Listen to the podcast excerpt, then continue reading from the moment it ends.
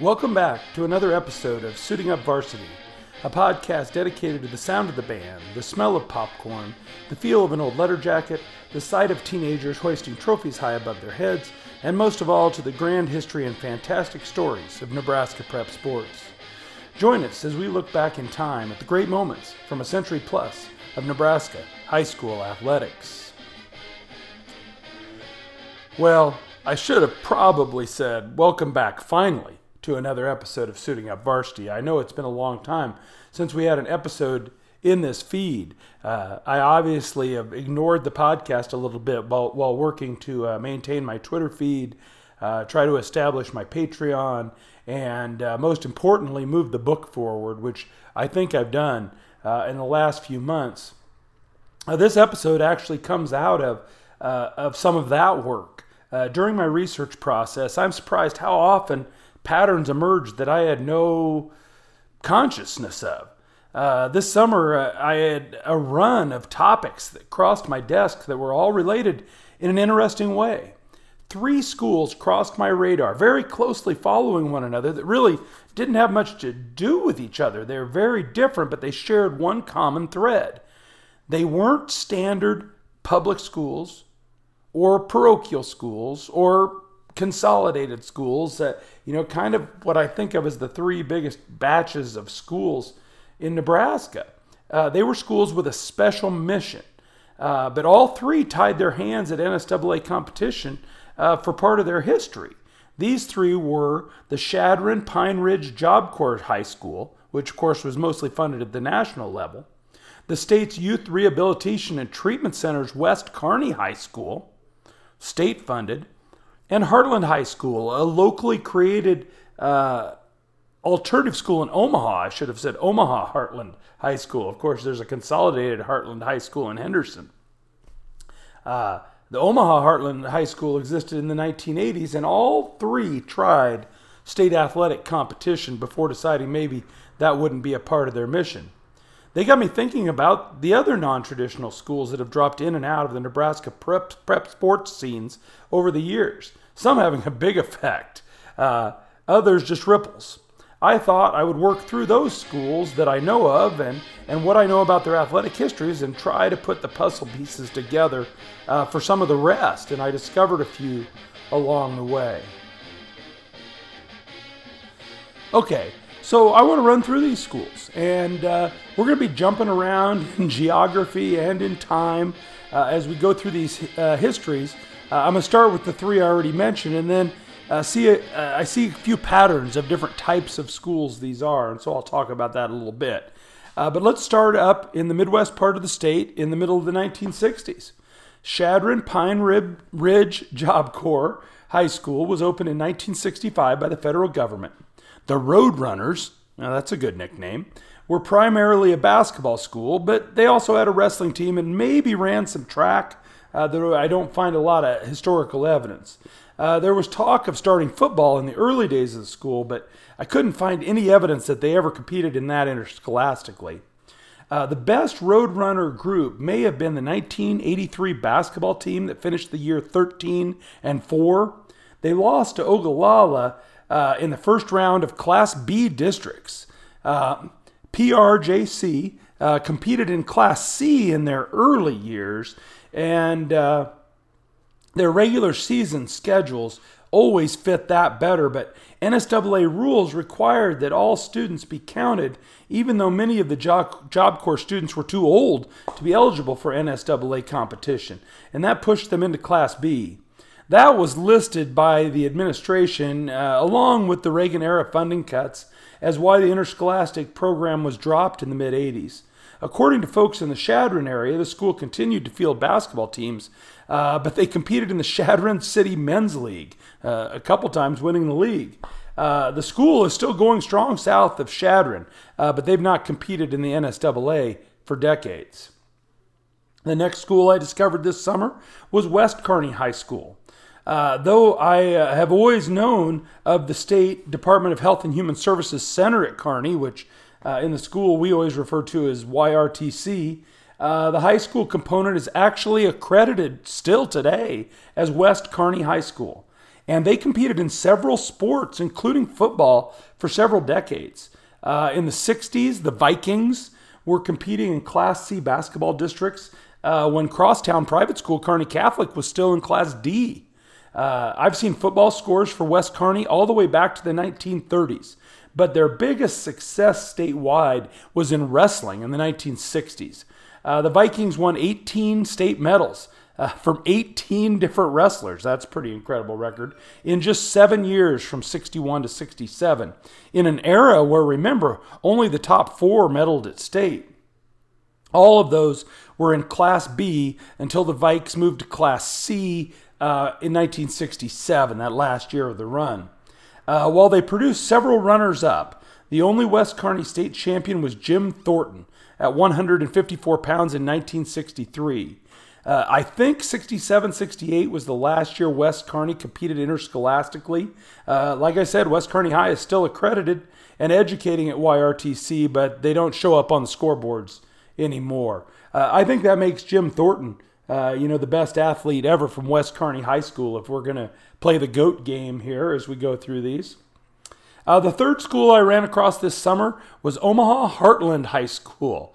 Uh, and that seems to have been, and maybe actually still is, a private alternative school in Omaha. It opened in a converted industrial space, and, and this is non confirmed, but possibly that industrial space was also a one time chinchilla ranch in North Omaha. Uh, the Heartland Flames played an eight man varsity football schedule in the fall of 1989. They scheduled nine road games and were not shying away from tough games. Uh, they traveled to play the Bruning Davenport Co op, uh, which called themselves the Bearcats, uh, not the Storm like they did when they later unified the two districts. Uh, and uh, that team, Bruning Davenport, was the state runners up that year. Uh, the Flames went three and five with a win over a strong Kansas program traditionally, Midway Denton.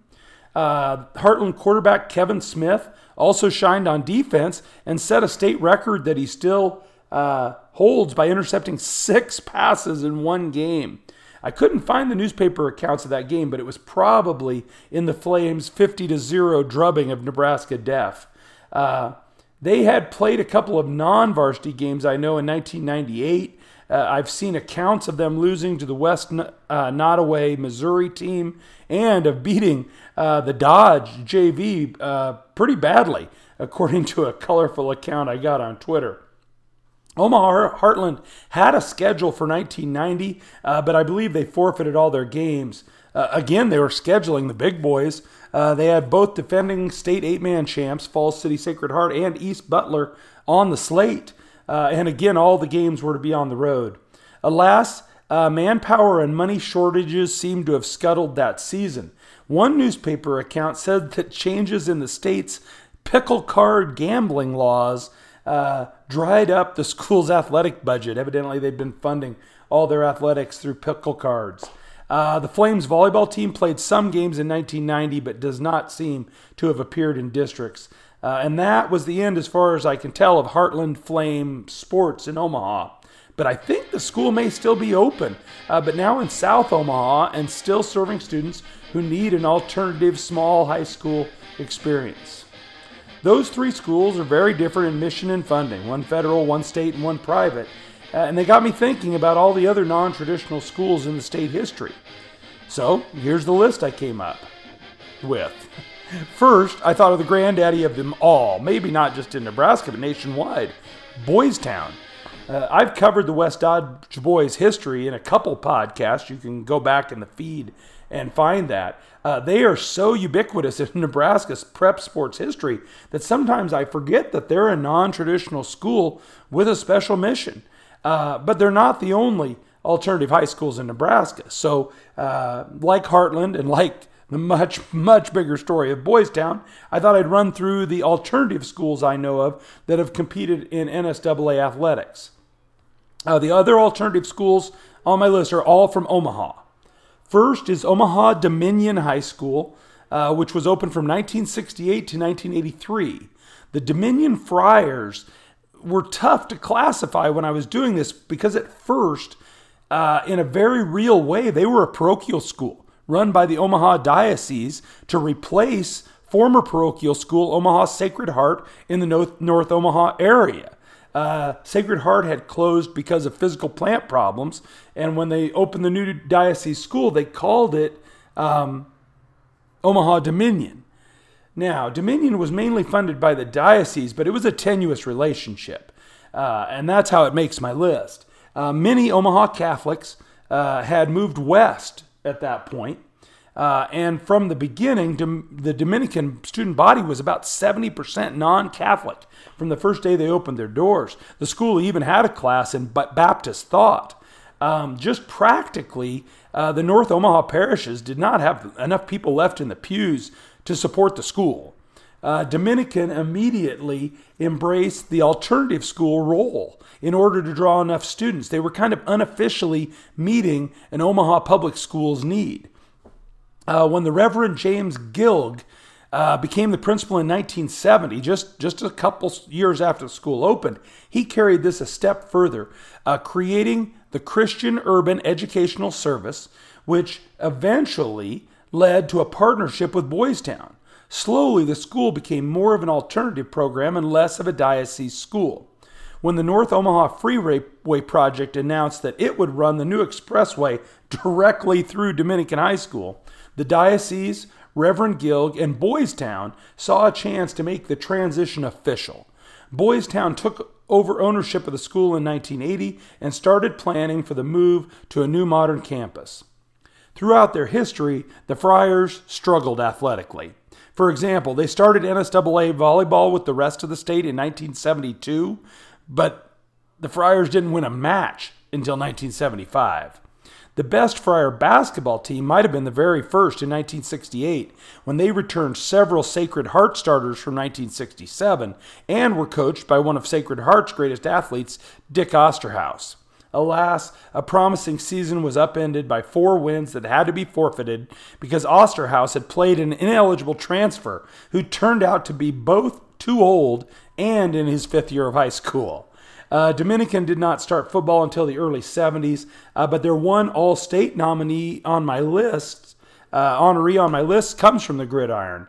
Uh, Darren Cargill was an eight man All State running back in 1981, and I think he has to be my choice for the greatest Dominican Friar athlete of all time. When the Dominican building was closed in May 1983 to make way for that freeway, that was the end of the Friars' history. The new campus would have a brand new name the Omaha Father Flanagan Chargers, uh, who would be open from 1983 to 1997, uh, though they kept Dominicans red and black colors. The new school, of course, named for the Boys Town founder and showing the close association between the Boys Town campus and the uh, uh alternative school deeper in the city, uh, would have more athletic success. Uh, they would qualify for the state boys basketball tournament in their first year in 1984 and again in 1988.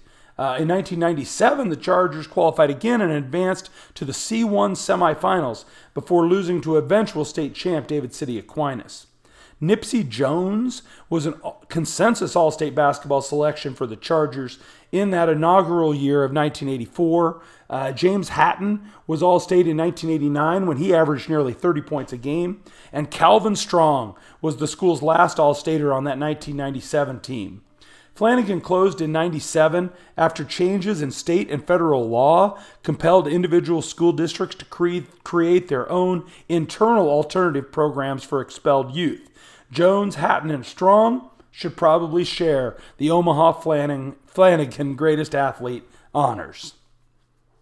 The still pretty new Omaha Flanagan campus at 26th and Hamilton, remember it had just been built when the, when the freeway closed down Dominican, uh, was sold to the Boys and Girls Clubs of America. Now, the Boys and Girls Clubs, in turn, turned over part of the facility to the Omaha Public Schools, where they now off- operate Omaha Blackburn High School. Uh, a nice new facility with athletic facilities uh, from when it was Dominican. Uh, that's the district's, uh, excuse me, when it was Flanagan. The, that's the district's alternative school. The Blackburn Pride have a nickname and colors. They're purple and white. Uh, but they have never competed in interscholastic athletics or been a member of the NSAA. Uh, they've got a beautiful field turf football field and a track complex that has generic OPS signage on it, and it's used to host junior varsity and younger contests. Uh, another alternative school uh, to the south in Omaha, uh, Omaha St. Peter Claver High School, was an experimental Catholic high school at 36th and Q that was not directly connected to the Omaha Diocese. It was part of a national system of schools called the Cristo Rey Network.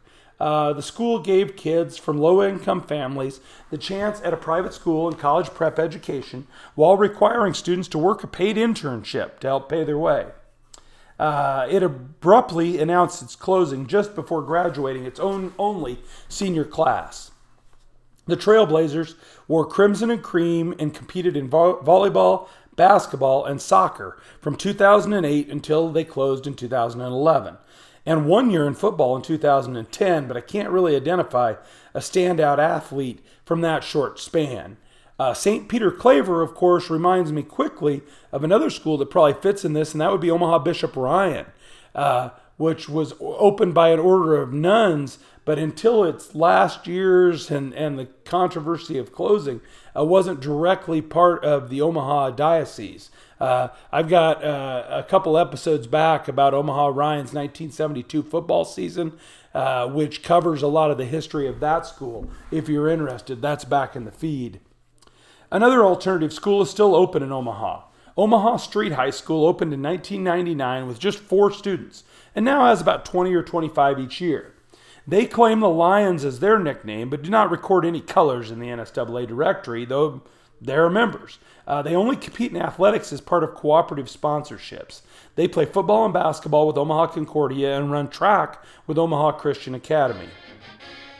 There are other non traditional schools uh, that are more like West Kearney and the Job Corps in Nebraska sports history, which are parts of state or national youth programs um, I started kind of putting together a list of those as well, of course.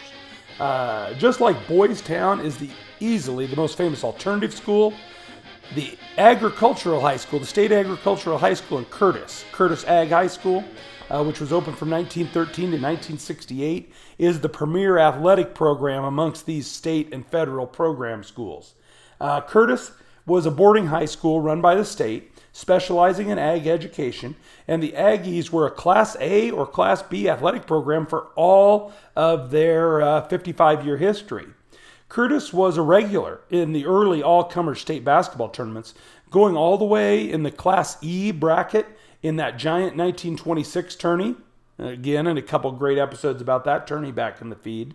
Uh, the Aggies played in the Class A tournament seven times between 1933 and 1948 uh, during the qualification era, uh, advancing to the semifinals twice.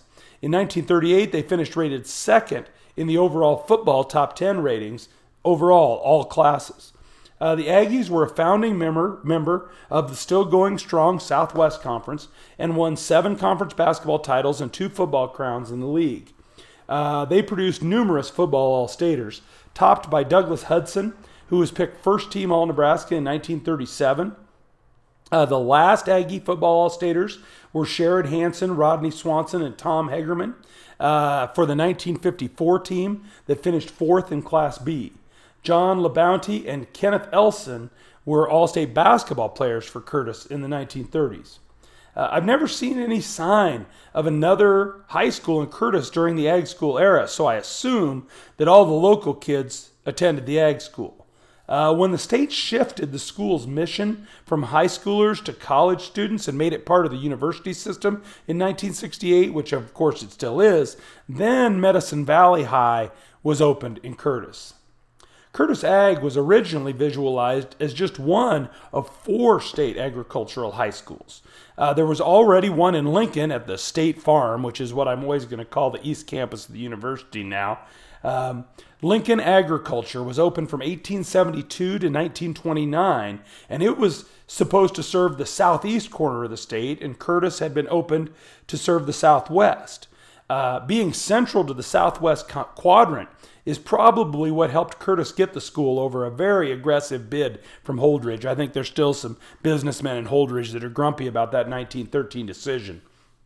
Of course, the ag schools for the Northwest and the Northeast sectors were never built, and Curtis became the premier facility and actually led to the closing of Lincoln Ag. But before it closed, uh, the Lincoln Aggies made some noise in Nebraska sports circles. Uh, the Aggies played in 14 all comer state basketball tournaments. Of course, sometimes they were just crossing town, uh, or even sometimes those early tournaments played games on their campus. Uh, those tournaments were from 1912 to 1928, uh, so uh, 14 times in there. Uh, and they qualified for the Class B bracket in the 1925 tourney when the state experimented for with qualification.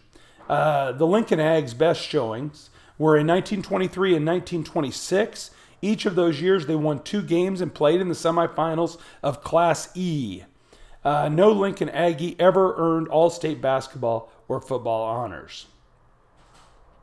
Another school, this time funded at the federal level, is the United States Industrial School in Genoa. Uh, they were often called the Genoa Indians in contemporary accounts. Now, you can read elsewhere about the troubled and controversial history of native, boarding schools like the one in Genoa, but here I'm going to concentrate on their athletic legacy. Uh, by the way, Genoa maintains a museum about the school that is on my field trip list. I've got to get up there. I, I was actually in Genoa a year ago this fall and, and, and didn't know about it and didn't get over there. I'm, I'm still kicking myself. Uh, the uh, Indians played in seven basketball state tournaments, all in the all comers era. Uh, they played in Lincoln every year from 1921 to 1928, except for 1925, that district qualifying year experiment. Um, they played in three state title games.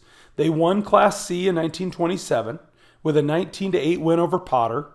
In 1922 and 1924, they lost Class B championship games to Beatrice, excuse me, Ravenna and Beatrice, respectively.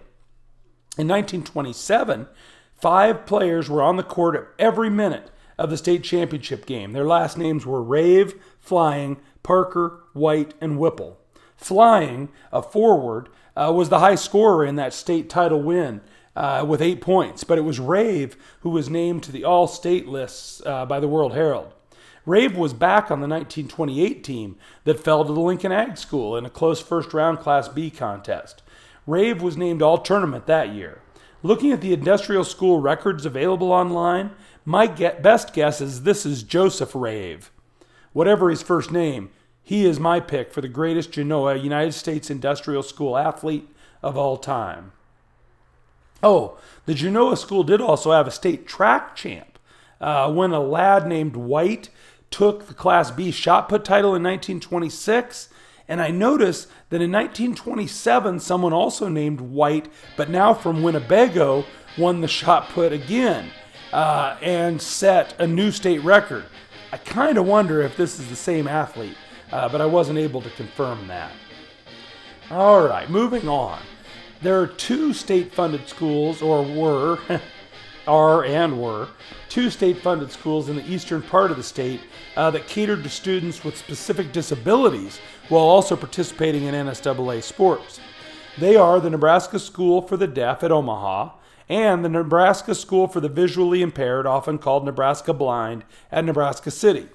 Uh, Nebraska Deaf, called NSD in the papers a lot, uh, was on 45th Street in North Omaha, and it has the longer and more successful athletic history of the two, chiefly built upon uh, their winning of the marvelous one class state basketball championship in 1931. The Tigers, who wore orange and black, climbed all the way out of the early district rounds of schools with fewer than 100 students and into the regionals for the bigger schools, and eventually won 11 straight games to claim uh, that all class championship, including state tourney victories over Schuyler McCook, Lincoln Jackson, and Crete. Uh, forward Fay Tier and center Frank Janelle were both selected All State in 31, but Tear was the big star. Uh, he led all players in scoring for the tournament, and sports writer Gregg McBride called him, quote, remarkably fast, heady, and graceful. As he just showered praise on the entire Deaf squad as one of the best teams in the history of Nebraska basketball to that point. Deaf continued to compete in basketball, football, and track until the school closed in 1998. The basketball team won several district championships in the 30s and the 40s and then returned to the state tournament in Class D in 1955. Uh, they eventually they fell to the eventual state champs Western in the semifinals. Those Western Indians won back-to-back state titles in 54 and 55. In the middle of the century, Deaf had three state track champions. Ben Schreiner won the Class D 220 in 1939. Earl Mallory was a four time medalist and captured the Class D 100 in 1949, and Garrett Nelson medaled four times in 1949, finishing second in the high jump, third in the low hurdles, fourth in the highs, and capturing the state title in the long jump. Tiger football, they, they were the Tigers. Tiger football had an undefeated season in 1948, probably featuring Mallory and Nelson, those track stars, uh, going 6 0 while playing six man football. In 1967, uh, quarterback Ken Urick led the Tigers to another perfect record, 8 0, while accounting personally for 24 touchdowns on the land and through the air. He was named eight man All State and National Deaf All American. A couple decades later, NSD had another gridiron star. Willie Calloway was All State in 1992 and 1993 when the Tigers were back to playing six man football. Calloway averaged almost 200 yards per game rushing during his sophomore and junior years and half of his senior season. The problem was Deaf only had seven boys in the entire school in the fall of 1994, and though all seven were out for football and Calloway continued to dominate running the football, he soon ran out of teammates. The Tigers had to cancel their season halfway through, bringing Calloway's career to an end. Calloway and Urick and even the 1949 track star Nelson are fantastic candidates for greatest Nebraska Deaf Tiger of all time.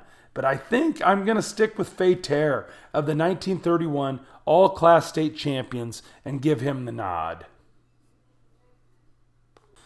The other school in this category, the Nebraska School for the Visually Impaired, Nebraska Blind at Nebraska City, is still open and serving kids, but their athletic history is confined to the wrestling mats of the 1960s.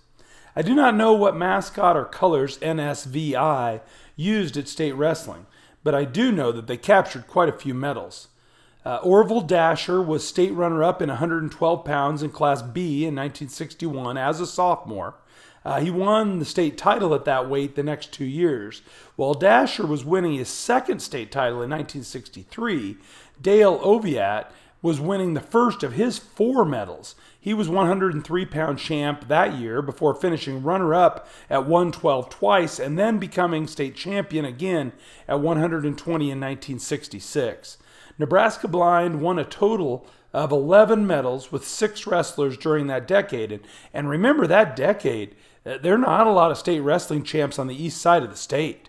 Uh, these guys uh, would have would have been uh, competing against the great rest, Western wrestlers who, who you know saw each other all regular season. Uh, Nebraska Blind won 11 total medals with six wrestlers in that decade, and Rosefus Williams was the school's last state champion, capturing the 133 pound Class B bracket in 1966.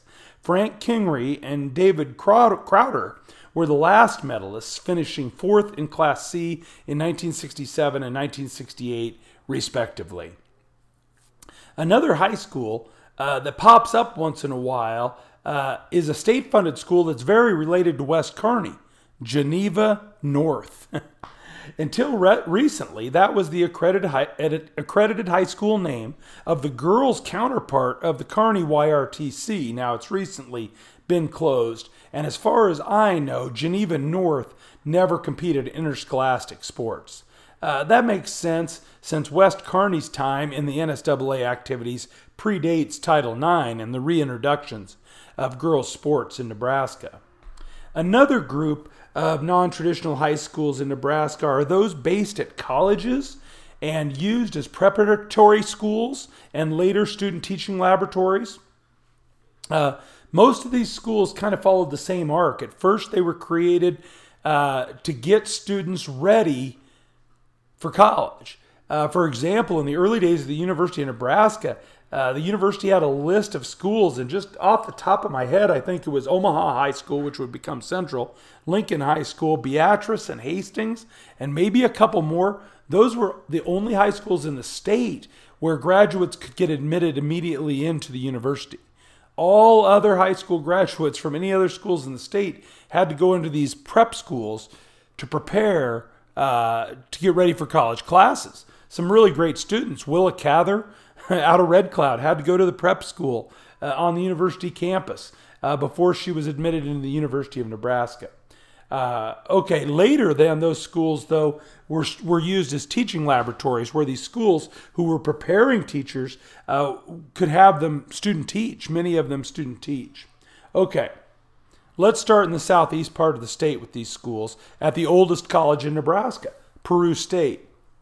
Until 1967, Peru Prep High School operated on the Peru campus and competed in athletics.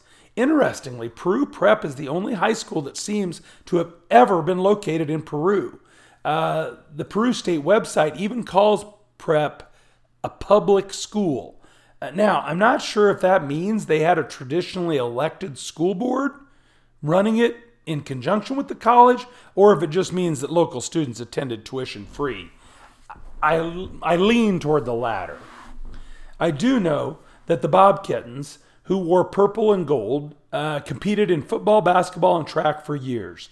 Peru Prep produced four state track champions, all in Class C. Harold Fisher won the low hurdles in 1938.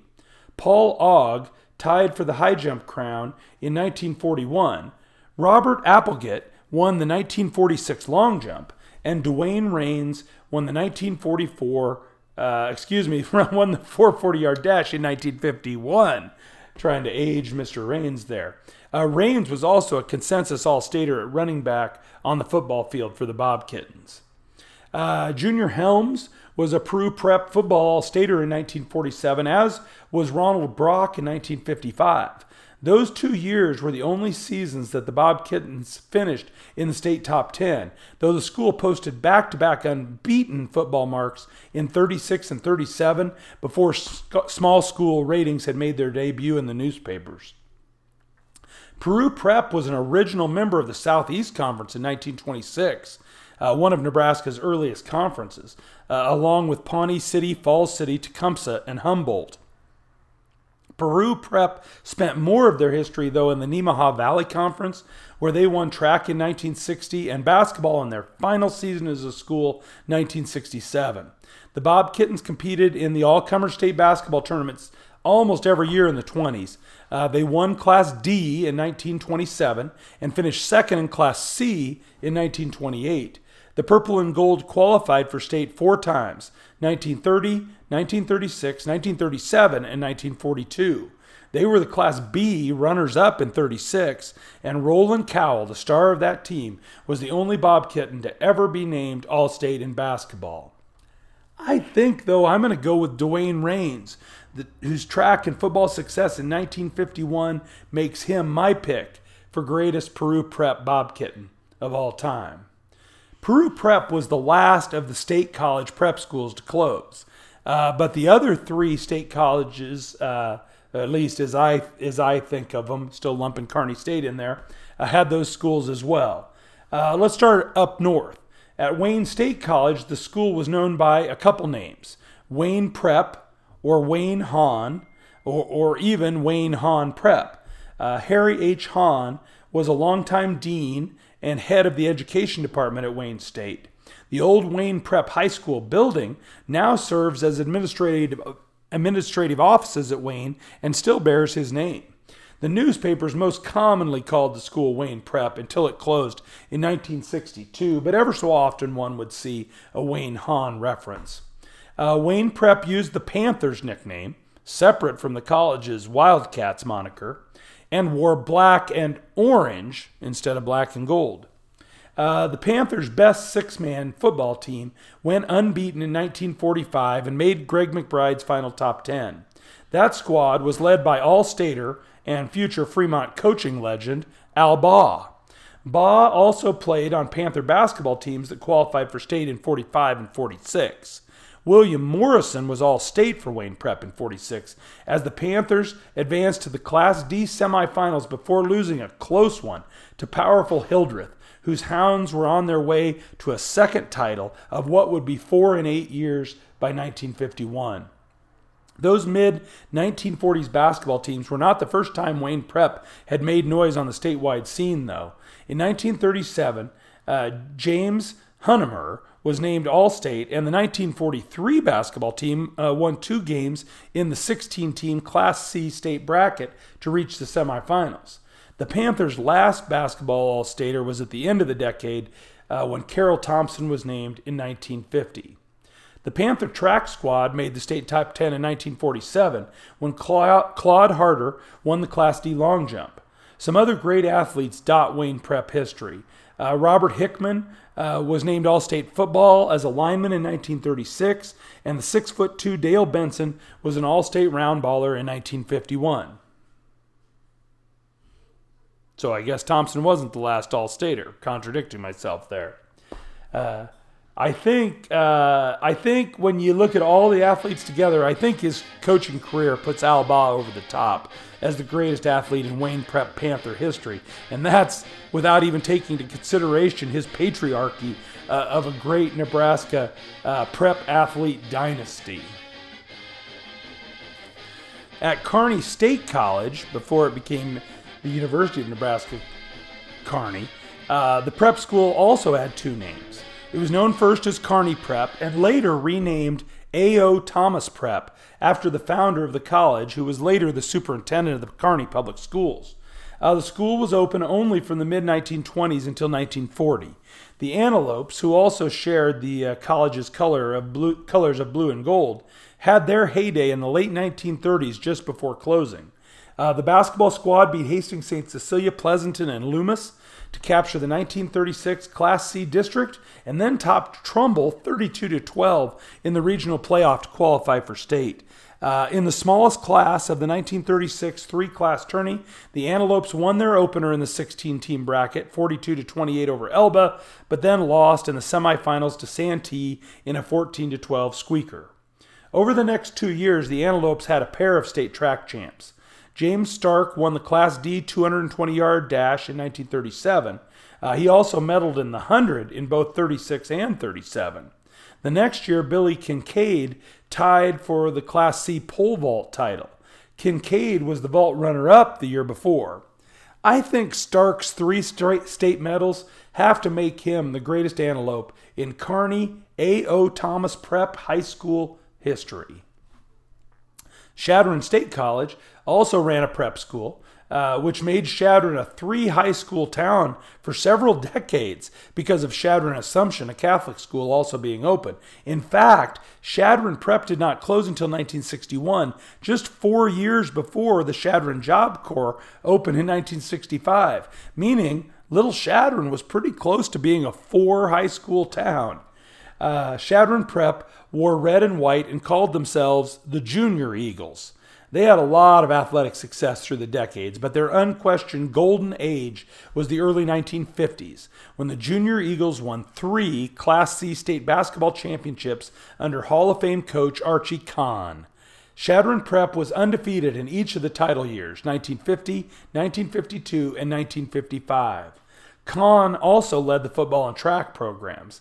In his first three years as football coach, the Eagles were 21 1 and 1, and he topped that in basketball with his 12 year mark having 247 wins and just 31 losses. All state lists were full of junior Eagles during that 1950s run. Uh, Danny Kuska uh, led the 1950 basketball champs. Uh, Larry Lytle and Charles Muma were the stars of the 1952 winners, and Ed Kuska was honored from the 1955 champs. Later, Richard Muma became the Eagles' first two time All Stater when he was honored in 1958 and 1959. The Kuskas were also track stars. Danny won three individual medals in the hurdles and the jumps in 49 and 50, and Ed was a hurdle medalist in 55. Brothers Jerry and Jack Hartman had been the school's first track stars, anchoring the Eagles to an 800 an 880 yard relay title in 1944. Glenn Wyatt won the school's uh, first individual state championship when he won the 1950 Class C quarter mile, and Gene Williams followed, tying for the Class C pole vault gold in 1955. The school's end at first looked like it was going to be a new beginning. In 1960, the plan was for the state to build, uh, to use state funds to build a new Chadron Prep High School facility on campus. Uh, but just when it looked like that was going to happen, things changed quickly. Uh, soon there were calls for investing that money instead into the college program, and people were vocally pointing out that Chadron student teachers could have experience in other local public schools. By 1961, just six years after that last basketball title, the school was closing its doors forever. Some of the state's private colleges also ran prep high schools in their history. Uh, the Hastings College Academy does not seem to have ever competed in athletics, uh, but Seward Concordia High School certainly did. And we will get to the Raiders later because Concordia High seems to strangely kind of straddle this category and another one. So I'm going to go back to Concordia High. But in Lincoln, Nebraska Wesleyan Prep did compete in athletics and definitely fit in this category. The Coyotes wore gold and brown and were open until 1931. They only started playing basketball in 1925, but the young Methodists, as the players often forsook Coyotes to call them, and I think I kind of like better, uh, made noise in those short few years. They competed in the suburban Greater Lincoln League with Havelock High, Bethany, College View, and the Lincoln High School reserves, uh, and, and a school that we'll touch on in a minute, Temple High. In 1928, uh, Wesleyan Prep put together a great basketball season. They had regular season wins over the much larger Havelock Engineers and a Lincoln High reserve squad that was led uh, by a young future Husker legend, Bernie Masterson and then followed it with a district championship in the Wesleyan University hosted Class B basketball district.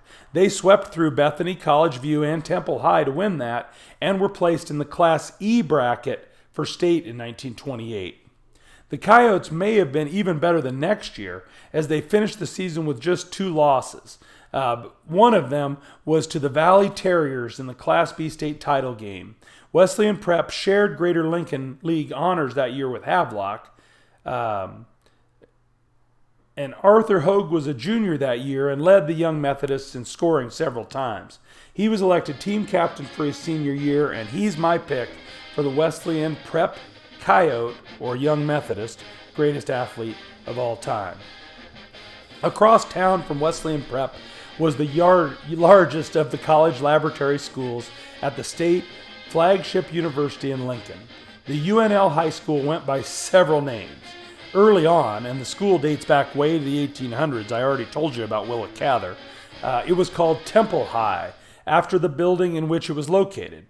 In the 40s and 50s, as the school's focus had shifted from prep- prepping students for the university into training new teachers, the school started calling them Lincoln Teachers High School. Um, by the late 1950s, it was officially called University High School, but even that would often be shortened to Uni High. The tutors, as they were called, not the junior Cornhuskers, the tutors, they wore blue and red. Uh, ironically, at a university that has always been passionate for football, Uni High never competed in that sport, rather hanging its hat on basketball. They attended a bunch of the early all comers state basketball tournaments, including six of the first eight.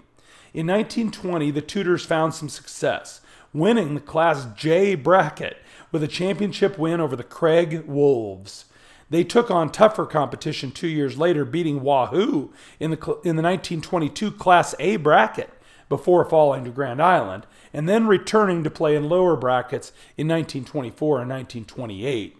After that, they went quiet on the basketball court for a while. They did have a couple of state track champs in the 1940s. Jack Nickens tied for the Class B high jump title in 42. Dwayne Eldridge won the Class C half mile in 46, and Dwayne Cade came from behind on the home stretch to win the Class B mile in 1944. The Tudors did not really start making noise on the statewide scene until Coach Dale Snook, a Chester native, moved across town from Cathedral High, the predecessor of Pius, to take over the University High athletic program. Under Coach Snook, Stan Maskey was named All-State basketball twice, leading the Tutors to back to back, uh, leading the Tudors back to state basketball for the first time in 23 years in 1951. In the spring, Maskey won the state Class B high jump, and he also medaled twice in the mile during his career. His teammate Mike Stubbs was the Tudors' most decorated trackster ever, uh, winning seven career medals. He was the 100 yard champ in 51 and 52 and added golds in the 220 and as the anchor of the half mile relay as a senior. The next year, the Tudors found team success in Memorial Stadium as they won the Class B state track title. Lefty Hickson won the half mile, and Paul Kloss captured the district title for Coach Snook's crew. The next winter, Snook and the Tudors were celebrating on campus again, but this time at the Coliseum, as they dominated uh, uh, uh, Tecumseh for the Class B state basketball championship. Six foot seven James Tom was all state for the second time as he led the Tudors to the title. Uni High made a couple more trips down the street for the tournament in the 1950s. In 1953, a new building for the school was constructed at 15th and Vine, just a couple blocks from the Coliseum. Those years also saw several more basketball All Staters named. Bill Hunsaker in 56, Marvin Bauer in 57, and Charlie Stevenson in 59. Bauer in the 1957 team lost a 51 50 overtime classic to Geneva in the Class B state final. Snook coached more All Staters in the 60s. George Zarins was honored in 63, and Ron Schroeder made the list in 1965. Schroeder led the Tudors to the Class C title as a senior with a win over my dad's Wood River team in the semis and the Hebron Bears in the final. Dennis Beckman was the school's last All Stater in 1966, the year it was announced that Uni High would close as Lincoln High School was getting ready to open its doors in the fall of 1967. That is another example of how these schools were public schools. Uni High had only a very small fee required for students, and yet not public schools. I, am not sure how much control the Lincoln Public Schools Board had over the curriculum and other issues, but obviously, there was some working hand in hand with the Lincoln Public Schools when you see Uni High close so East can open. Now, uh, University High affected not just LPS, but some other local small schools. When Walton High, uh, the Walton High Ponies, closed and became part of Waverly in 1966, it was mentioned in the papers that many Walton kids had been choosing to drive into Lincoln and on to campus to attend Uni High for years, including the son of a school board member. That made the papers. Uh, I think I like uh, the first basketball All Stater in school history, Stan Matsky, who was also a state track champion, as my pick for greatest Uni High Tudor athlete of all time. As a quick aside, one mystery that I've not been able to unravel yet is the location of those four University High state championship trophies. The school building, now called Henzlik Hall for education students at UNL, still acknowledges the facility's history as a high school, with several items of Tudor memorabilia posted throughout the building, but there's no sign of those trophies. I'm going to keep looking, and of course, if you have any, uh, uh, if you have any tips, get in touch through Twitter or email. That 1965 University High State Championship basketball squad won their first game at state over another high school that was based on a college campus. But as I have researched, I'm not sure if Seward Concordia High belongs in the group with Uni High, Wesleyan Prep, and Wayne Hahn, or in the next group of schools, the state's boarding schools when I contacted University Concordia University historian uh, Jerry Fabe, he confirmed that the school was a little different from the rest of the campus schools. Like those, it did start as a prep school to get students ready for college classes and then become a teaching laboratory school. But unlike those schools, somewhere between two thirds and three quarters of the student body boarded right on campus. So we're going to use Seward Concordia as kind of a bridge between our college campus high schools and our boarding schools in the state. All right, on to Seward Concordia. The first mention of the Raiders, or the Blue Raiders, in my notes is the 1930 football squad that went unbeaten, 6 0, playing 11 man football. They make some news at state track during the World War II years. The big star was Gerhard Meyer, who won a bunch of track medals, including the 1944 long jump championship, and led his team to a top three finish in Class D that year. By the late 40s, Concordia was playing six man football. They won the Nebraska City Apple Bowl in 1949 and finished the year ranked third in the state. The 1953 Raiders had their first All Stater when Wayne Koenig made the six man honor list. The golden age of the Raiders, though, dawned in 1957 when the football team, play, back to playing 11 man behind All Staters Mel Bremer, John Bowl, and Dave Kroger, went 8 0 and won a share of the Class C ratings titles. The Lincoln papers liked Concordia's geographically varied wins over the likes of Nelson, West Kearney, Scribner, and David City St. Mary's. Gregg McBride of the World Herald preferred the Oshkosh Eagles and their wins over Class B Imperial and Minatare and Class A Gering. Oshkosh did have a loss to the other Class B team on its schedule, Bridgeport. The Concordia Raiders would finish 1959 and 1960 in the top five of Class C, as Fred Kroger and Dennis Etting were named All State. The next school year, the Raiders struck gold on the baseball diamond, as they won the 1959 Class B state championship. Monty Frome threw a one hitter to beat Papillion 4 1 in the title game. Then, the very next year in 1960, the Raiders won a winter season state title to complete the trifecta. Concordia beat Niobrara 55 36 for the Class C basketball title. 6'5 big man Gordon Bedrow led the way and was named All State. He was following in the footsteps of a couple Raider basketball All Staters in the 50s. Jim Jurgensen in 1958, and Bob Peterson in 1956. Concordia was back in the football top five in 1968 when they put up another unbeaten 11 man season. They claimed their third straight Atlas Conference title that year.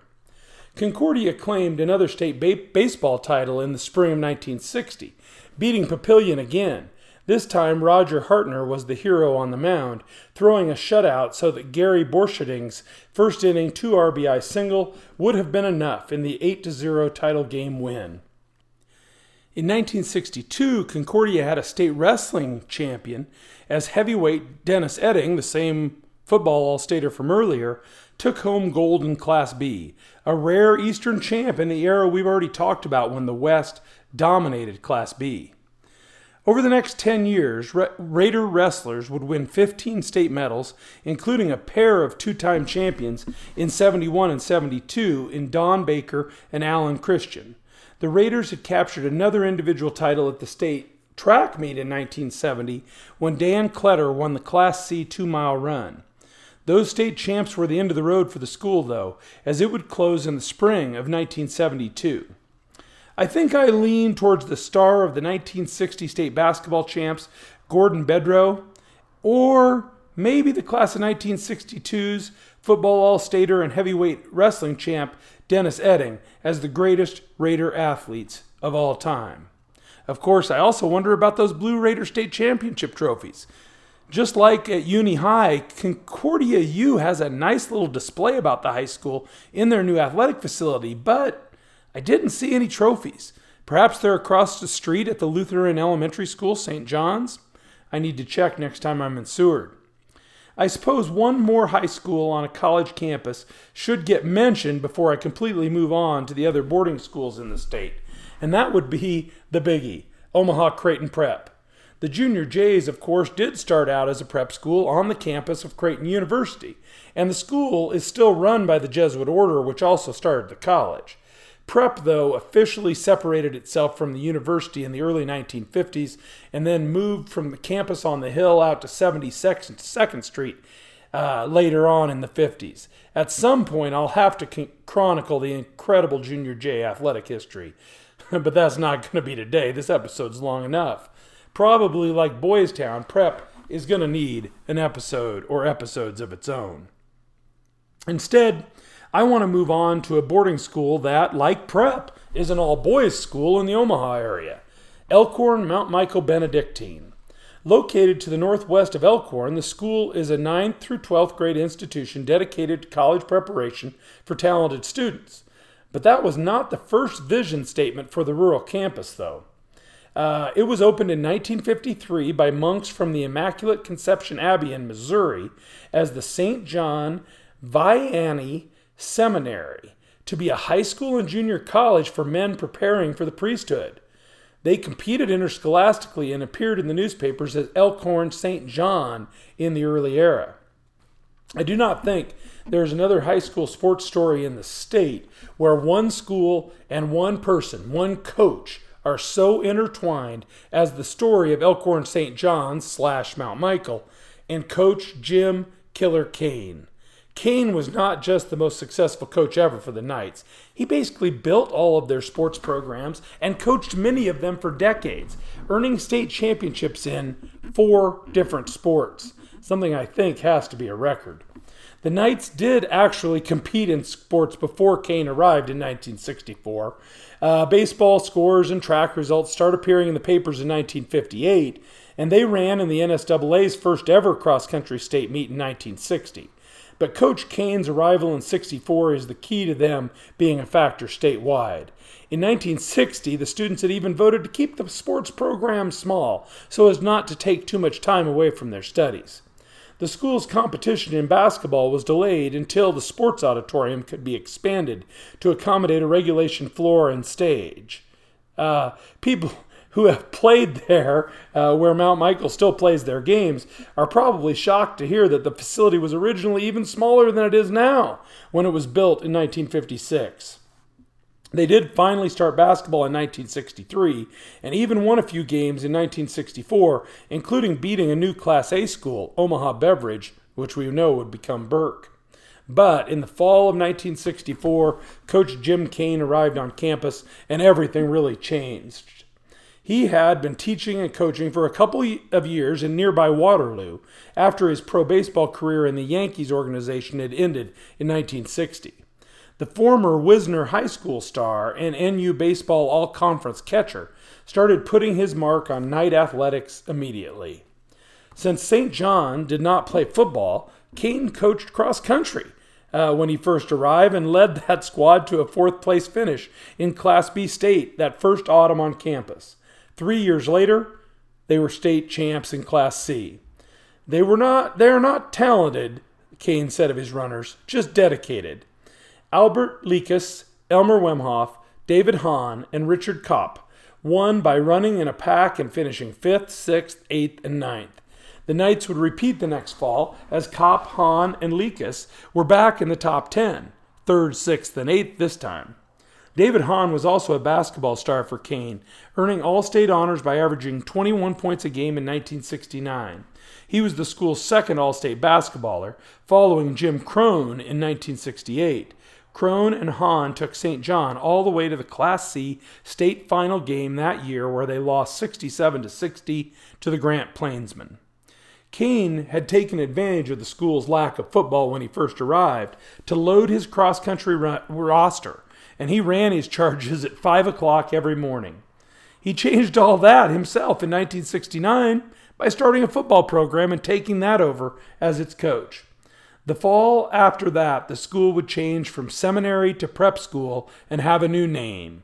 And Kane would be the Elkhorn Mount Michael Benedictine coach in all three major sports football, basketball, and track until 1992. The school and Coach Kane's next state title would come on the track in 1973.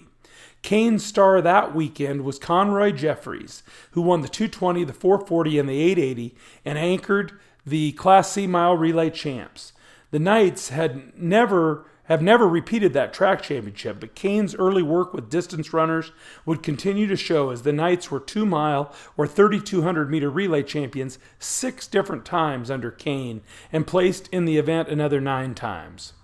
Other state track champs under Kane were half milers John Kinney in 1984 and Jason Teal in 1988. After Kane gave up the track reins in 92, Mount Michael had a few more state track champs. Sprinter Chris Miller won the 1996 200 meters. Uh, Dan Seahall uh, took the 3200 meter run in 2001, and Thomas Fechtinger was the th- was a three-time individual champion the mile and the 3200, and added a relay gold before graduating in 2012. There is actually one more Kane era state track champ, but we'll get to him when we finally get to the sport I most closely connect with Coach Kane, basketball. But before that, the next Kane state title actually comes on the football field. That would be in the fall of 1982. Coach Kane had worked the Knights into the football state top 10 in C1 in 1977. They repeated that feat the next year, but this time in Class B. The Knights fell in the first round of the playoffs in both of those seasons. The leader of those squads, quarterback Steve DiGiacinto, earned All State honors in 1978. He was a two time All Stater for Kane on the basketball court as well, leading the Knights to the state tournament twice. In 78, they lost to, to the Lions basketball team that would dominate Class C the next season. And in 1979, they lost in the semifinals to Jerry Smutty's great 26 0 Class B state champions from Norris. The 1982 Mount Michael State football champs were led by a pair of all state backs, Jeff Jamrog and Paul McCann. The Knights dominated the Class B playoffs, shutting out McCook, Lincoln Pius X, and O'Neill to claim the title. Kane's 13 0 crew was so dominant that the World Herald ranked them 10th in the all class top 10.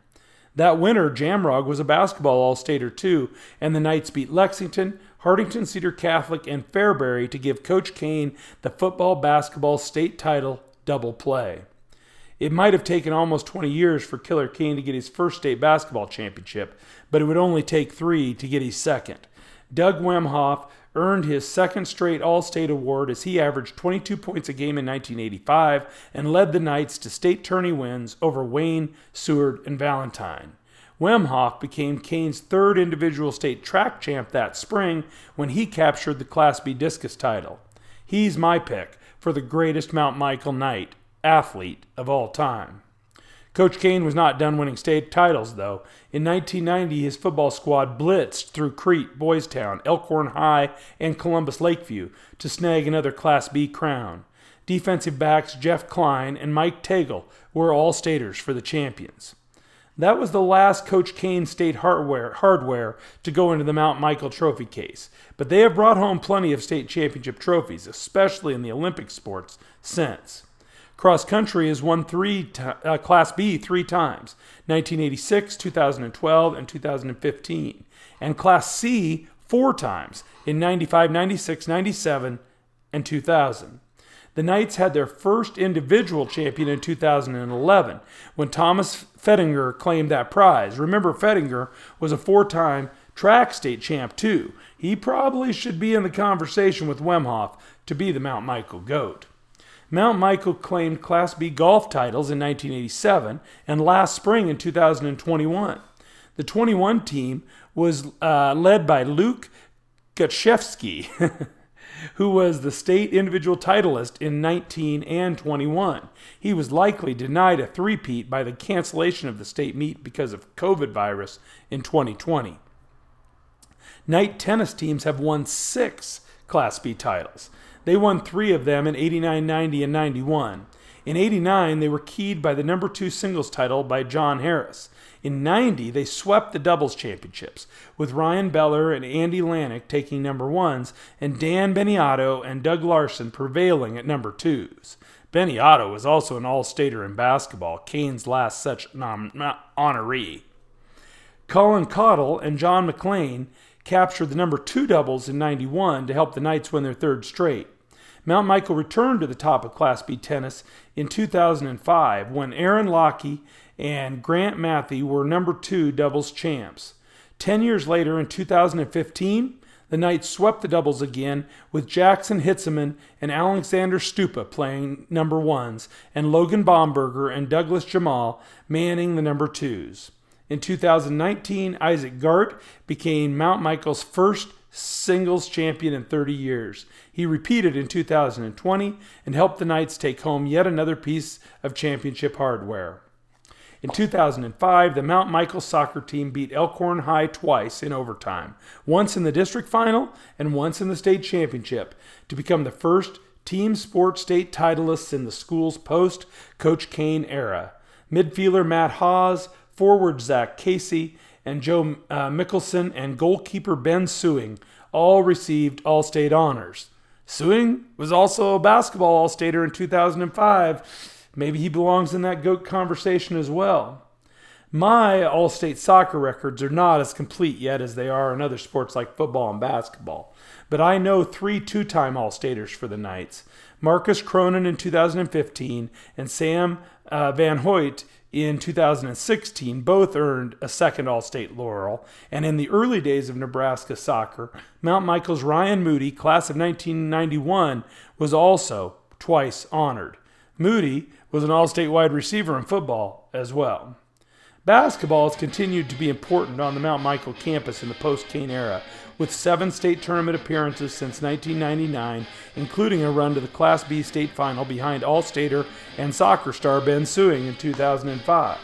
And their one of a kind Cracker Box Gym is still hosting games and serving as the state's most intimidating home court advantage. No other boarding school in Nebraska has anything near Elkhorn Mount Michael's athletic history. Uh, the school, in fact, uh, uh, that I'm going to talk about next has no athletic history that I know of. Platte Valley Academy was located just off of US Highway 30, east of Shelton. The Seventh day Adventist boarding school moved there in the 1920s after spending a few years in Hastings. Old yearbooks show some intramural sports and some small competitions with religiously affiliated schools in other states, but there's no evidence that they ever participated in Nebraska high school athletics. The school was closed in 2007, and after efforts to find a new use for the campus failed, the buildings were razed in 2010. Just over an hour to the east is another boarding school, one with a shorter history but more of an athletic footprint. Nebraska Evangelical Lutheran High School, uh, usually just Nebraska Lutheran in the sports pages, opened in Waco in 1979. It was the first high school in Waco since the Waco Warriors closed their doors and became part of Centennial High in 1967. In fact, Nebraska Lutheran reopened those very doors. The school took over the old Waco High School building, though they did add a half million dollar dormitory to the campus, and even adopted similar school colors royal blue and yellow gold. Early newspaper reports sometimes called them Waco Lutheran. The school opened with just freshmen and sophomores in the fall of 79, and I can't find any evidence of interscholastic sports that year. It is possible they operated at the junior varsity level. The next year, they added one more grade and started appearing in the basketball score lists. Unfortunately, I have never found a game they won that year. The next fall, they had four full grades and added eight man football. They played their first football game at Bruning, wearing blue jerseys in a color on color matchup with the red shirted Bears. They lost 72 to 18. Things turned cheerier by the finale of their six game schedule when they got their first ever win, a 40, uh, 42 to 14 triumph over another boarding school, uh, Nebraska Christian. By 1984, the school had grown enough to be competing in Class C track when Scott Cohn won the Knights' first state medal, finishing fifth in the 200 meter dash. In 2000, Tim Beckman became Nebraska Lutheran's first state track champion when he won the Class D 400 meters. In 2004, Sean Jamison cleared 6 foot 8 in the high jump and captured the, the school's second state title. Though the Knights have never qualified for a state tournament in basketball or volleyball, the football team has more, made four trips to the state playoffs. In 1996, the Knights beat Henderson uh, in the 11-man C2 first round, 26 to 20 in overtime.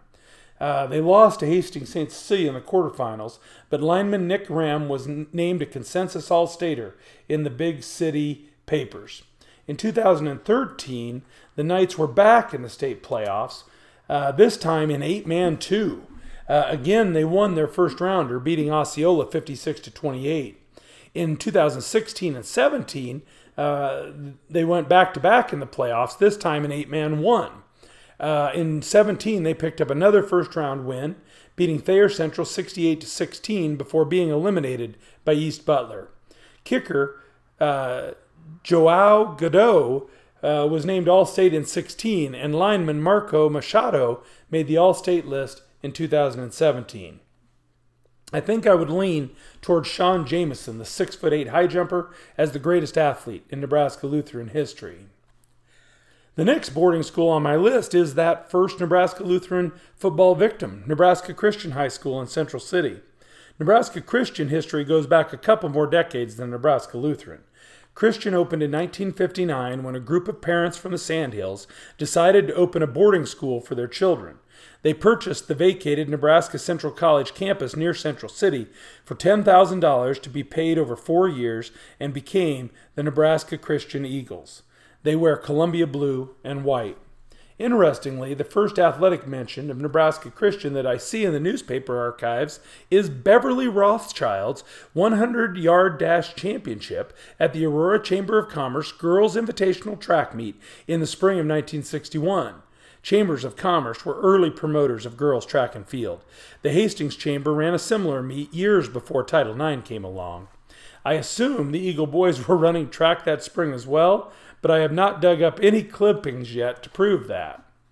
Uh, it was 1971 when Nebraska Christian captured its first medal at state track as Mike Schubert grabbed third in the Class C long jump. The next Eagle State track champ came in 1985 when Zane Dexter captured the Class C 400 meters. Ben Unruh became the school's first double winner when he swept the hurdles races in 2004. Hans Epp went one better when he took home three track golds, winning eight, the 800 in 2013 and then doubling in the 800 and the 1600 the next spring. Nolan Komacher became the Eagles' latest double winner in 2016 when he swept the 16 and 3200 meter runs. Nebraska Christian had started competing in basketball by 1962 when they fell to the Phillips Pirates in the Class D district. The Eagles uh, were still searching for their first, uh, are still searching for their first trip to boys or girls state basketball tournaments, uh, but the volleyball team has been there several times. The first came in 1984 when Deb Larson led the Eagles to the C2 tournament, where they won the first set but could not hold on against top 10 rated Wynot. The best era of Nebraska Christian volleyball, though, has been the last four years when they have made three trips to Lincoln. In 2017, they powered all the way to the C2 semifinals when they beat Ponca for the school's first ever tournament win. Claire and Carson Ostrand both earned All State honors that year, and Carson repeated that the next year when she became the Eagles' first ever first teamer on the All State lists. Another Ostrand, Cassidy, was a two time All Stater in 2014 and 15, and Grace Langemeyer was twice All State in 18 and 19, leading Christian to state as a junior as volleyball, as that volleyball team was making that 1984 state tournament run that we talked about early, earlier, the boys were in the middle of the golden era of Eagle football. I do not have any evidence of Nebraska Christian playing on the gridiron until 1973 when they competed in eight, eight man football. A decade later, they made three straight playoff appearances. They won playoff games in each of those years and advanced to the eight man one semifinals in both 84 and 85. Uh, Joel uh, Ribelid led the 1984 effort. The All-State running back scored four touchdowns in a 64 14 win over eight-man State Power Lawrence. The Eagles uh, pushed eventual champion Leigh to the limits in the semis. Only an end of the half field goal allowed the Panthers to escape with a 3 0 win. Nebraska Christian was given the nod as the number two team in the state ratings over state runner up Ansley. In 1985, it was linebacker Rod Rouse getting the All State call as he had led the Eagles to the semifinals again with playoff wins over Palmer and Elgin Pope John. The semifinal went to overtime before Sandhills escaped 20 to 14. Nebraska Christian has made uh, eight football playoff appearances in the last 20 years, including the 2000 team led by the school's only two time All Stater, Scotty McPeak. The greatest athletic era in school history, though, came on the cross country courses of the early 2010s. The Eagles won three state Class D championships 2010, 2012, and 2014, and they finished runners up twice in between 2011 and 2013 and third once in 2015. The 2010 team put four runners in the top 11 at state, led by J. Anthony Epp, who finished seventh. In 2011, John Landrigan and Hans Epp both finished in the top 10 as NCHS finished second behind champion Ord, those two were back in 2012, finishing second and third, and were joined by Warren Dexter, who took fourth to help the Eagles outdistance runners up Ainsworth for another championship. Epp won the school's first individual state title in 13, as Christian took home another runner up trophy behind Crofton. In 2014, it was Dexter teaming with Nolan Komicher to finish second and ninth uh, and win the third state title in five years. Komicher was third in 15 as the Eagles wrapped up their dominating era with a third place finish. Those runners are really the best candidates for greatest athletes in Nebraska Christian history. I think looking at them all, I give the nod to three time state track champ Hans Epp, who finished in the top 10 at, at state cross country all four times and captured the Eagles' lone individual title in 2013. The next boarding school I want to talk about started out as a boarding school, but now operates as a day school, and it was started a long, long time ago. Brownell Hall was an all girls school when it opened in 1868. That's 1868, near the Saratoga Springs Resort north of Omaha. They awarded the first high school diplomas in Nebraska state history at Brownell Hall. In 1922, the school moved to Memorial Park in the Dundee and Happy Hollow neighborhoods of Omaha. In the fall of 1963, uh, boys were added to the mix as a companion school when the Talbot School for Boys was opened at the same campus. The school operated on, under the clunky hyphenated name Brownell Hall Dash Talbot School for Boys for a bit, but it was mercifully changed to Omaha Brownell Talbot and the blue and gold clad Raiders then began to compete in interscholastic sports. In 1963 64, the school had only freshman boys er, enrolled. They played a local, in a local city recreational basketball league, but, but did compete at state golf and cross country meets. Without much success, of course, with only ninth graders competing. In the winter of 1965, they competed in NSAA basketball, and in the fall of 1966, they fielded an eight man football squad. They were competing as a Class D school, but planned to be Class C size. They were also showing up at NSAA golf, tennis, and cross country meets. The Raiders had an early football all stater in lineman Mike Kovalusiak in 19 uh, Koval Siak. Kovalsiak? Sometimes these names are tough. Uh, one thing I've learned to, doing this history is there have been a lot of different last names in Nebraska. All right. The Raiders had an early All-Stater in lineman Mike Ko- in 1968 and produced a basketball All-Stater in 1973 named Paul Magira, who averaged 25 points a game. But the first time Brownell Talbot really made any noise statewide was the 1974 state tennis meet. Bob Husky and Barry James were double state champs, and David Husky was the singles runner up as the Raiders outpointed much bigger schools like Millard, Omaha Bishop Ryan, and Ralston to bring home the big Class B state title trophy. This was just a couple years before the introduction of number two brackets at state tennis, so making the finals of both singles and doubles made a team tough to beat. Husky and James uh, remain the only Raider boys to win uh, a state tennis title, but nearly 50 years later, the Raider girls co opt with Omaha Concordia High School to match the team championship and produce three bracket champions. Brianna Liu won Class B number one singles in 2018, and teammate Aruna Bashir prevailed in the number two bracket that year. The Brownell Talbot Concordia team iced the title, the team title, when Amaya Cuddy and Jenna Moo claimed the number two doubles championship. Not that it really matters in the world of cooperative sponsorships, but a little minor league Twitter stalking uh, reveals that uh, all four of those champs are Brownell Talbot grads. Liu and Bashir were just sophomore state champs.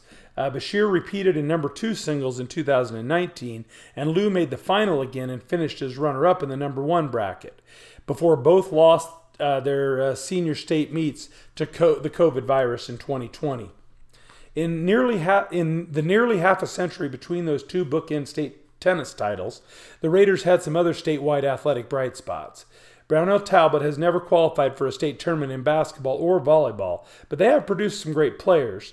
Uh, Larry Martinez averaged over 20 points a game for the Raider boys basketballers, and when it's named All State in both 1979 and 80. The standout in Brownell Talbot volleyball history is six footer Olivia Pace, who was a two time All State honoree in 03 and 04. Raider football had its best era in the late uh, 1980s when I think maybe they even set a regular season win streak. I still need to confirm that. Uh, they qualified for the state eight man playoffs four times from 86 to 91 and earned top 10 final ratings in the newspapers in 87 and 88. Kenton Duncan and Palmer Barton were all state defenders in 88 as BT pushed eventual champ Spencer Naper to the very end uh, in an eight man one semifinal and re- were rewarded uh, with the number two rating at season's end. In 1991, linebacker TJ Scribner was named eight man one All State Player of the Year, even though the Raiders fell to Beemer in the first round of the playoffs. Kicker DJ Harrington was a consensus All Stater in 1998. I do not know when Brownell Talbot began competing on the track. That is usually a sport that new schools get started right away, but I, I get the feeling the Raiders may have prioritized tennis and golf in the spring and the early years. The first state medals for BT come in 1984 from sprinters John Sunderland and Rick Waymeyer. The school's first state track champs come in the late 90s. Michael Brooks won the Class D 100 meters in 97, and Pat McDonald captured the 3200 meter run the next year. Also in 1998, the Raider girls got on the board with LaDonna Epps' shot put state title. Five years later, the greatest Raider athlete of all time would hit the track wearing blue and gold. Sarah Lyons medaled in both the 100 and 200 in the 2003 Class D state track meet. She matched that as a sophomore in Class C. Then in 2005 and 2006, she dominated the sprints in Class C and beyond. Lyons swept the 100, 200, and 400 both years and anchored winner, winning sprint relay teams to titles as well. In 2006, she did not just dominate Class C, but won the all class gold in all three individual races. This is one of my most confident GOAT picks of all that I have done. Sarah Lyons is the greatest Brownell Talbot athlete of all time. There have been two military academies that competed in Nebraska high school sports. The Kearney Military Academy, officially called the Platte Collegiate Institute of Higher Education, played in five of the all comer state basketball tournaments from 1913 to 1922.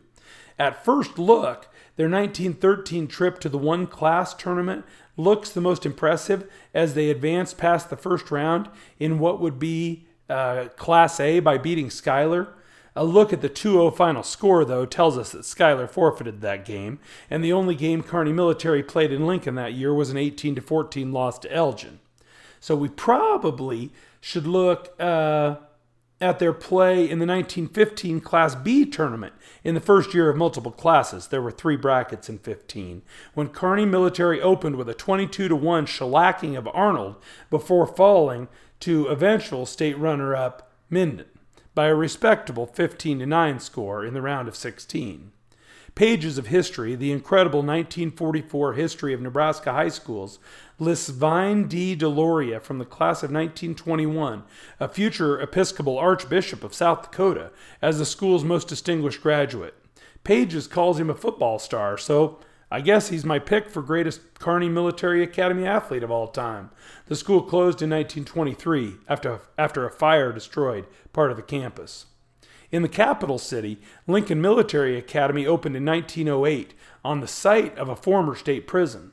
Lincoln Military made two short trips to state basketball in 1915 and 16. In the first year, they fell 9 to 4 to Elmwood and then lost to Wymore in a consolation bracket. In 1916, they played in Class C and went out right away again, losing to Talmage 11 to 7. The strange thing is, on the NSAA website, Talmage is listed as winning that game and not, not playing again in the tournament. Was a win over Lincoln Military not considered worthy to move on in the bracket? Jerry Mather's 1980 state sports history also includes this anachronism. He has 18 first round games listed and only 16 teams moving on. A closer look at Mather's list shows Humboldt beating Talmage 22 0 in the same round. The Talmage win over Lincoln Military must have been a play-in game, a rare state, uh, a rare in state tournament history round of 64 game. I do not have a name for the greatest Lincoln military athlete of all time. There were three private schools in the state that called themselves academies, and, and I want to include them here. Uh, the one of the three that closed first was the Franklin Academy. Uh, it was opened by the Congregationalist Church in, ni- in the 1800s in an early effort to bring high school education to the prairie. They competed in a few of those early all comer state basketball tournaments beginning in 1916. Their longest stay in Lincoln uh, was in the last tourney they competed in in 1921 when they defeated McCool Junction, Alma, and Chester in the Class G bracket. They lost to Wakefield to finish runners up. On second examination, though, I started to think that their first trip to state was most impressive. It's, it says in the NSAA history that they played in the Class B bracket and picked up a first round 12 7 win over Creighton Prep before losing to Schuyler in the second round of the 32 team bracket. Lads named Chadwick, McCoy, and Dean each contributed a couple buckets in that supposed win over Prep, and I kind of thought that made them the greatest athletes of all time in Franklin Academy history. Okay, there's one problem with that. That game was against Creighton High School, not Creighton Prep. Once I suspected that, I started digging into Prep's early state tournament history and found that all of the tourney appearances credited to the Junior Jays before 1921 actually belonged to the Creighton High School Bulldogs. That is significant because it puts Creighton Prep at 55 state tournament appearances, four behind record holder Hastings High, instead of tied with them. But back to Franklin Academy. The academy closed in 1922. The next school in this section uh, is the Lincoln Cotner Academy, which was probably a high school associated with Cotner College. The college was founded in the 1800s and closed in 1933, and that fits with Lincoln Cotner Academy's only state basketball appearance. They played in the Class F bracket in 1920, defeating Coleridge before falling to Wayne 9 to 5 in the quarterfinals. A young man named Strain was the high scorer for Cotner in both of those games, and so I guess that makes him the greatest Lincoln Cotner Academy athlete of all time. The last and most successful athletically of these academy schools lasted until World War II. Classes at Hebron Academy and the associated Hebron College were first organized in, the 1911, in 1911 by the Evangelical Lutheran Synod of Ohio. Uh, Hebron Academy played in seven all comers tournaments from 1917 to 1927 and qualified for the 1925 tournament by finishing second in the Class A district at Fairbury. Uh, their most successful trips to Lincoln were 1923 and 1926. Both years they competed in the Class H bracket. In 23, they defeated Holmesville, Bartley, and Big School McCook before falling to Neligh in the final. A lad named Gruber had six for Hebron Academy in the 10 to 9 championship loss.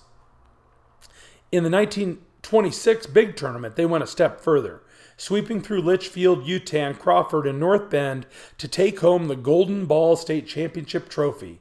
I wonder where that trophy is at now. Anybody in Hebron have any idea? The Hebron group led from start to finish in the 19 to 13 final victory as a guard named V. Hoffman led the way with six points. I think that makes the mysterious V initial Hoffman, the greatest Hebron Academy athlete of all time. And that leaves me with just one more school on my list, at least until I hear a story about other non traditional schools. It's possible that there was a high school connected with Wahoo's Lutheran College that maybe should be on this list. I'll, of course, need to keep digging. Uh, we've been through the alternative schools, the state and federally funded schools for special populations and purposes, uh, the high schools on college campuses, the boarding schools, and whatever those academies were. Uh, we have looked, uh, oh, and the military schools. we have looked at some that seem to be combinations of a few categories. The one we have left has its roots somewhere different. It's in the church school controversy of the early 1980s. I remember news coverage focusing on a school and a Baptist church in Louisville that was fighting the requirement to be state accredited. Well, there were several schools like that, and in, and in Lincoln in 1980, uh, a similar one was started by the Calvary Community Church on North First Street and named Park West School. That name was sur- soon changed to Lincoln Parkview Christian. The school joined the fight with state officials over accreditation and certification of teachers. In 1983, a court ordered the school to shut down, but in 1984, the Nebraska state legislature passed a law allowing parents to opt out of state accreditation requirements, and Parkview Christian lived on. Athletically, the Patriots of Parkview Christian, who wear red, white, and blue, competed not in the NSAA in the early days, but in various church league circuits. The Patriots would show up in the sports pages from time to time, finishing third uh, in a regional tournament of like minded schools in Kansas City in 1986 and 1987, and competing against Morningside Christian School in Sioux City, playing and playing in a national Christian schools tournament in 1990, and joining something called the Heartland Christian Athletic Conference. In the mid 1990s, though, outside factors forced changes in the school and in the sports programs. The school was financially struggling and losing enrollment. Parkview Christian officials decided to seek, state accreditation, uh, the same accreditation they had fought against early in the 1980s. This would allow their graduates to go on to state colleges without taking high school equivalency exams, and more importantly for our purposes, make it possible for them to compete in Nebraska high school athletics. I am not sure when they officially joined the NSAA, but I know they were competing at the Ed Weir track meet in Superior in 1997 and playing an NSAA volleyball season that fall. They lost to the Friend Bulldogs in their first ever match. The school had a great piece of early success when the Patriot volleyball team qualified for the state tournament in 1998. That remains the only trip to state for the volleyball program. In 1999, the Patriots went 3 and 4 playing football mostly against JV teams.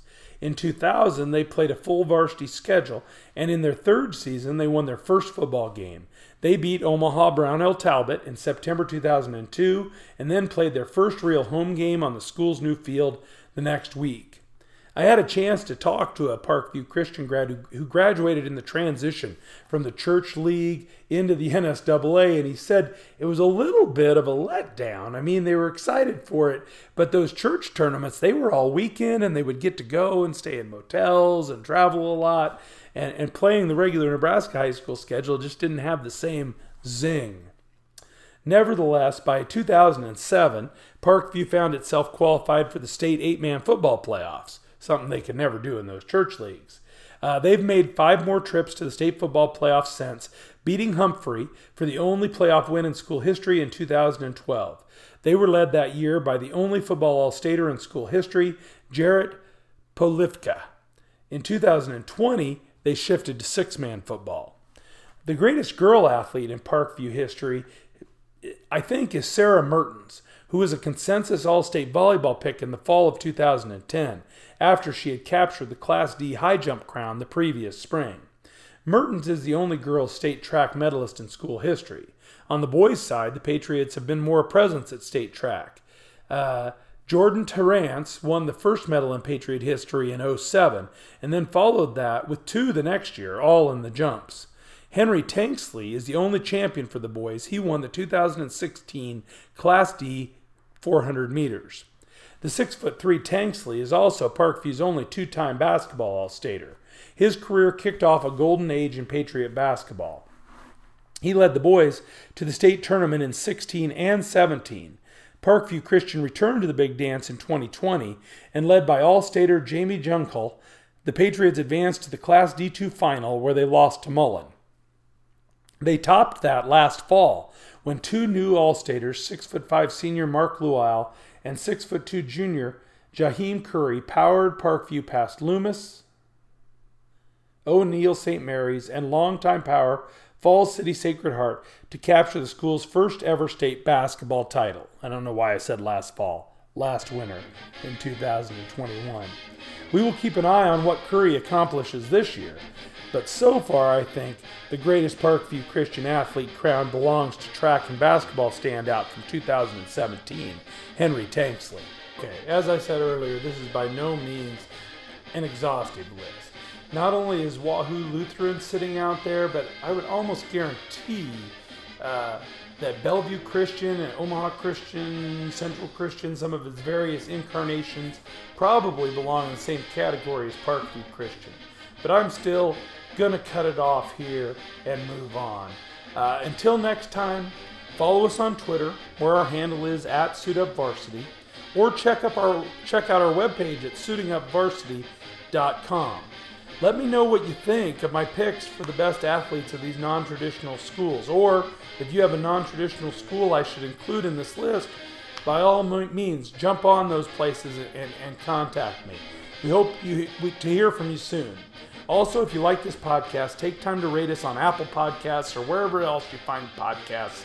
It helps others find our show. Or, probably better off, share one of our episodes on Twitter or Facebook or Instagram or Snapchat, or whatever social media you guys are into. Help other Nebraska sports fans find our podcast. This has been Suiting Up Varsity, episode. I don't know what number this episode is. We're getting close to 40. Written and produced by me, Greg Mays. Technical and research assistance by Tate Mays. Helpful audio advice and encouragement from Chris Shookai. And as always, dedicated to Jerry Mathers, the godfather of Nebraska high school sports history and the inspiration for this podcast. Suiting Up Varsity is the anchor show of the Nebraska Varsity Network. Copyright 2021.